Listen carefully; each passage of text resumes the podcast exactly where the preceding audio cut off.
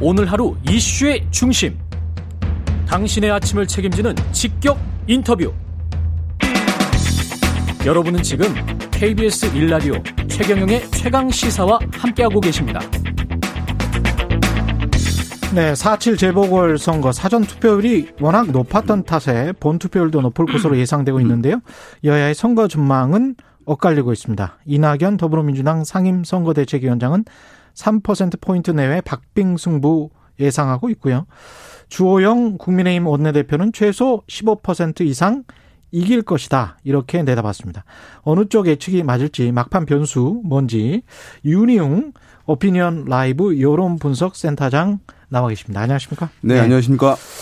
최종 투표율은 일단 사전 투표율이 서울, 부산 합해서 한 20% 정도였잖아요. 네. 예, 최종 투표는 어느 정도일 것 같습니다. 지금 이제 사전 투표율 재보궐선거 치고는 상당히 높은 것이고, 네, 역대 재보선 중에서 가장 높게 나온 것인데요. 20.54%. 예. 그래서 지금 만약에 이제 사실 코로나 때문에 사실 일찍 하신 분들도 있어 보여요. 네. 네. 그래서 오늘 또 휴일이 아니기 때문에 여러 가지, 네, 이제 투표장에 나가는 데에 제약들이 있으신 분들이 있다는 점. 예. 이제 이번 이제 사전 투표율이 20.54%였는데 2018년에 지방 선거가 있었는데 그때랑 이제 비슷해요. 예. 그러니까 그때도 20.14%였거든요. 근데 최종 투표율이 60%가 이제 간 넘겼습니다. 예. 근데 그때는 전국 선거였고 본선 투표율이 휴일이었던 점이 있거든요. 예. 그러면 그거보다 더 높지는 않을 가능성이 있는 것이죠. 투표율은. 네. 네. 그래서 보시게 되면 제가 봤을 때는 이제 한 50% 내외 되지 않을까. 50% 정도요? 네. 되지 않을까 생각됩니다. 방금 사실은 스튜디오에 온에어 되기 전에, 네, 민동기 기자는 55에서 60 사이 이렇게 예측을 하더라고요. 그럼 상당히 이제 높은 것입니다. 그 정도면 높은 걸로 보시면. 재보궐 선거는, 네, 지금까지 사실 50% 넘는 경우가 사실 없었어요. 그렇군요. 네. 예. 그래서 사전 투표가 전체적인 투표를 끌어올리는 효과가 있긴 한데, 이제 사전 투표가 사실은 이제 본 투표의 보조적 성격이 처음엔 있었지만 지금 같은 경우에는, 예, 되게 사전투표를 사람들이, 유권자들이 일상화 또는 보편화된 이제 도구로 사용을 한다고 보시면 좋을 것 같고. 그러니까 본 투표율에 투표하는 게 귀찮으니까. 네, 당겨서 미리미리 투표하고. 예. 또 코로나 영향이 있기 때문에 지난 총선처럼 좀 당겨서 투표하는 사람들도 있었다는 점을 감안하면, 예, 오늘 이제 본 투표에서 투표율기가 어쨌든 제법 이제 높은 편이라고 볼 수는 있지만, 예, 그럼에도 불구하고 휴일에 치러졌던 선거에서의 투표만큼 올라가기는 쉽지 않다는 점을 감안하면, 아까 말씀드린 제가, 예, 지난 2018년 지방선거에 사전투표가 20% 정도, 본투표가 60% 정도 된 것이잖아요. 예. 그럼 오늘이 휴일이었다고 한다면 그거 가능하겠습니다만은, 예, 그렇지 않은 점을 감안하면은 50%는 될 수는 있을 텐데 55%를 넘기기는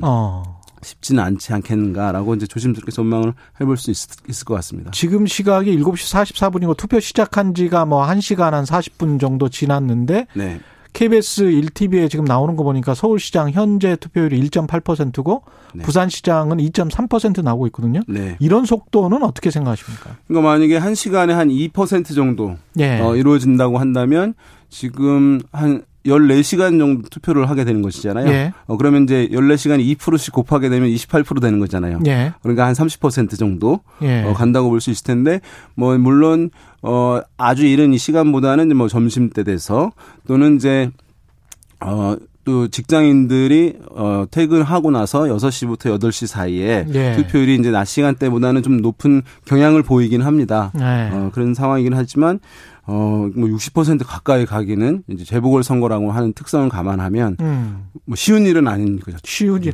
50%가 의미하는 거는 뭘까요?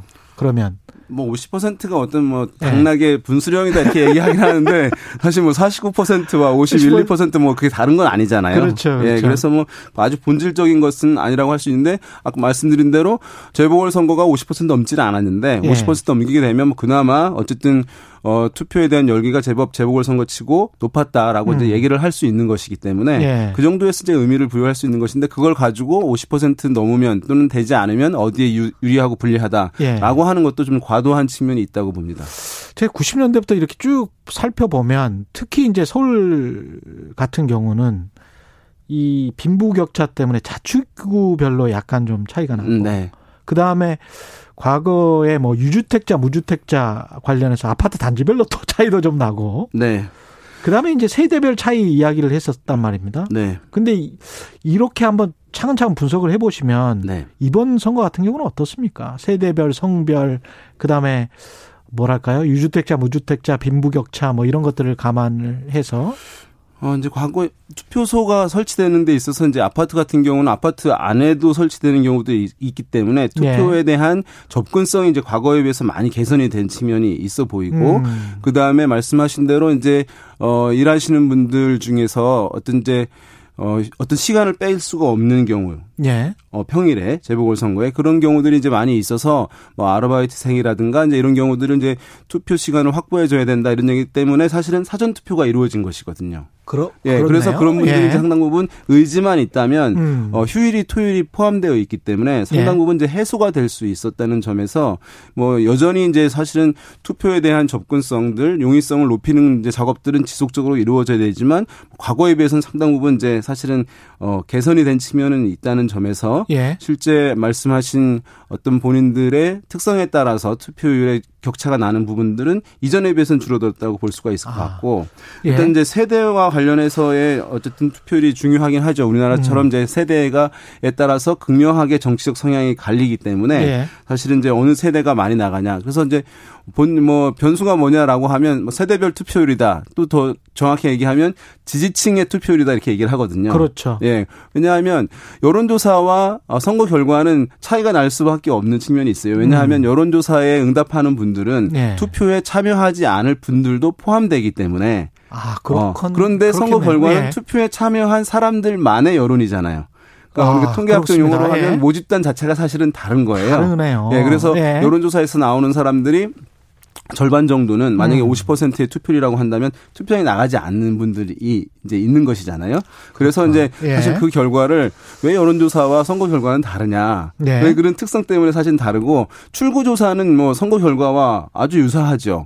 아주 미묘한 차이에서 격차가 있을 수 있지만 왜냐하면 출구조사라고 하는 것은 투표하고 나온 사람들만 가지고 이제 여론을 파악한 것이기 때문에. 그렇죠. 네, 그래서 사실은 이제 뭐 여론조사와 출구조사와 선거 결과를 놓고 어느 게 더 정확하냐 이렇게 얘기하는 분석들이 많이 있잖아요. 그렇죠. 근데 그건 사실은 좀 바람직하지 않은 측면이 있어요. 왜냐하면 아까 말씀드린 그 특성도 있고 또 지금 이제 여론조사 같은 경우는 6일 동안은 공표가 금지되어 있잖아요. 예. 그러니까 사실상 일주일 전에 여론조사 결과인 거잖아요. 예. 그러면 사실은 일주일 동안에 변동이 없다는 전제하에 비교를 하는 것인데. 그렇습니다. 알 수 없죠. 예, 그러면은 사실은 정당에서 또는 후보들이 마지막 일주일은 선거운동 안 해도 된다는 얘기인데 가장 치열하게 벌어지는 것이기 때문에 예. 그런 뭐 특성들이 이제 있다고 할 수 있겠죠.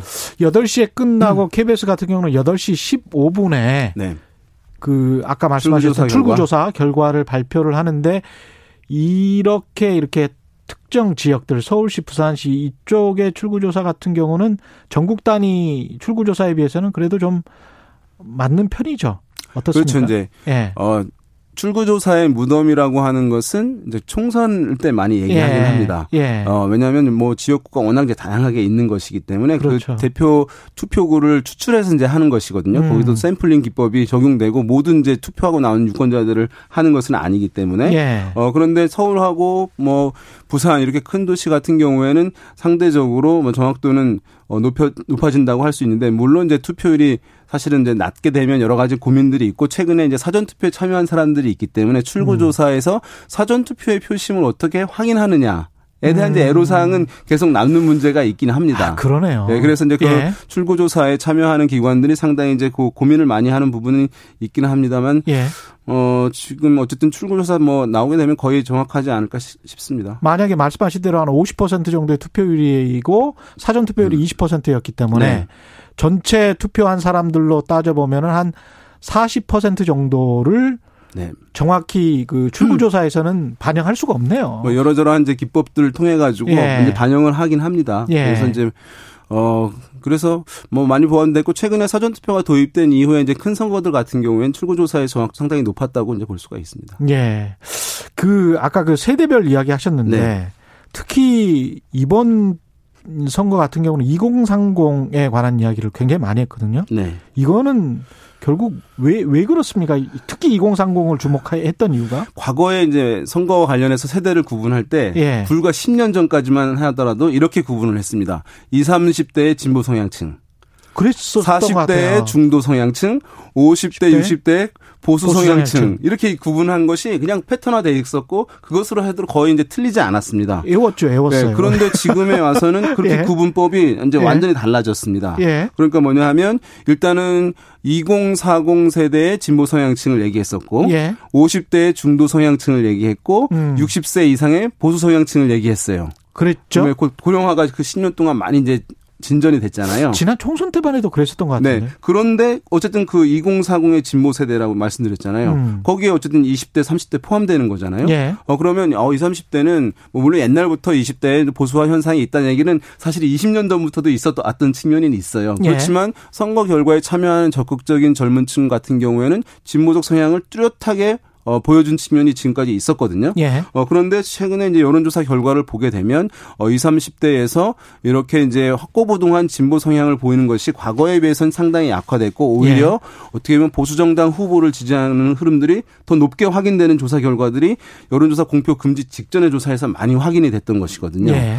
그래서 20, 30대에서의 투표의 적극성이 벌어진다고 한다면 이전 선거 결과와 세대별 결과와 다른 양상을 보일 수도 있다는 점에서 지금 이제 논의가 되고 있는 것이고 만약에 20, 30대에서 투표 참여율이 상당히 높게 나타난다. 일정 수준 이상 나타난다라고 한다면 실제 어떤 나왔던 여론조사 결과와 비슷하게 나오거나 오히려 격차가 더 커질 수도 있는 측면이 있어서 예. 그리고 이후에 이제 선거들이 있게 되면 선거는 이제 계속 진행될 거 아닙니까? 다른 선거들이 있잖아요. 그렇죠. 그렇게 되면 이제 정당에서 세대별 전략을 나름 갖고 있는 것인데 완전히 재조정을 해야 되는 이제 그런 상황이 있기 때문에 20, 30대 상당히 지금 주목받는 것인데 20, 30대가 이제 왜 이렇게 변화가 있느냐라고 얘기를 할 때 예. 어쨌든 최근에 있었던 한국 사회에 있었던 이슈는 이제 공정과 부동산 이슈라고 그렇죠. 할 수 있을 텐데 예. 이 공정 같은 이슈에서는 20대 젊은 층들이 이제 취업에 대해서 생각하고 과거에 이제 보게 되면 기성세대 같은 경우에는 공정이라고 하는 것이 결과의 공정성을 많이 강조를 했고 그것을 이제 공정하다고 받아들인 거예요. 그러니까 약자한테 네. 도움을 주면 된다. 예. 결과적으로 그럼 공정한 것 아니냐라고 그렇죠. 하는데 최근에 이제 20대들은 과정에서의 공정을 공정하다고 보는 시각인 거예요. 그래서 결과만 공정하다고 해서 그것은 공정한 것이 아니다. 예. 그러니까 과정 자체가 엄밀해야 된다. 그래서 많이 이제 이슈됐던 것이 이제 남북 단일팀 얘기를 할 때 예. 그 과정이 공정하지 않은 것 아니냐. 근데 기성세대는 남북 통일을 위해서 남북 평화를 위해서 하게 되면 공정한 가치. 거 아니냐라고 예. 하는 것인데 그런 데서의 가치관의 충돌이 있었던 부분들 예. 또 한 가지는 부동산 이슈가 집을 갖고 있었던 기성세대들은 도움이 된 것인데 예. 그러면 20, 30대 젊은 층 같은 경우는 내 집 마련의 꿈이 더욱더 멀어진 것 아니냐. 그래서 내 미래는. 예. 예, 박탈감이 더 커지게 되면서 최근에 이제 20, 30대들이 이제 이런 현상도 보였는데 이것이 어떤 근본적인 이념적 지향성에서의 변화 때문에 그런 것인지 예. 방금 말씀드린 이슈로 인해서 일시적 현상으로 된 것인지에 대해서는 뭐 결과라든가 이후 또 더 좀 지켜볼 부분은 있다고 봅니다. 선거 결과를 가지고 또 여야가 또 분석을 하겠군요. 6169님 부산에 사는 33세 애청자입니다. 일찍 출근하면서 투표를 마쳤습니다. 이렇게 말씀하셨고요. 4814님 제가 6시 40분에 강남에서 투표했는데 25m 정도 줄 서고 투표 마쳤습니다. 연령층은 다양하네요. 이렇게 말씀하셨습니다. KBS 일라디오 유튜브에서 지금 실시간 투표율 확인하실 수 있고요. 마지막으로 네. 이 선거 이후에는 이제 본격적인 대선 국면일 것 같은데 네. 어떤 정계 개편 이런 게 필수적일 것 같습니까? 어떻습니까? 원래 이제 이번 선거에 원래 모든 선거는 정부 여당에 대한 평가입니다. 본질이. 근데 이번 선거의 숨은 의미 중에 하나는 야권이 그동안 굉장히 무기력해왔던 보수 야당이 예. 대선을 1년 정도 앞두고 여당과 경쟁 구도를 만들 수 있는지를 확인하는 선거, 보여주는 선거, 이것이 굉장히 중요한 선거 의미였다고 할 수 있거든요. 예. 그런 의미에서 이번 선거 결과에 따라서 사실은 더 파장이 큰 것은 이제 야권일 수밖에 없습니다. 예. 그래서 이제 만약에 이번 선거 결과에서 만약 여당이 승리하게 된다면 야권은 그야말로 완전 개편의 흐름으로 갈 수밖에 없을 테고, 예. 야당이 이제 이기게 될 경우에 이제 상황인데요. 네. 그렇게 되면 상당히 이제 동력을 확보하게 되는데 국민의힘 같은 경우에는 자체 동력을 좀 확보하는 측면이 이제 있어서 예. 윤석열 전 총장 측과 약간 미묘한 긴장 관계도 형성될 수 있을 것 같아요. 윤희웅 오피니언 라이브.